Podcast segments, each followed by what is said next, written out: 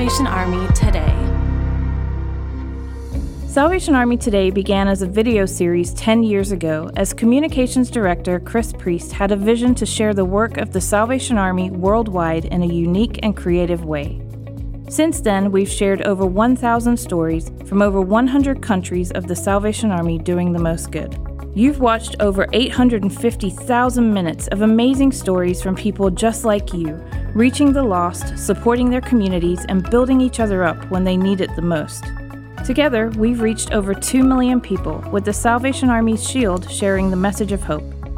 As the video side of Salvation Army Today comes to a close, this podcast and radio show will move forward, continuing to encourage millions more with your help.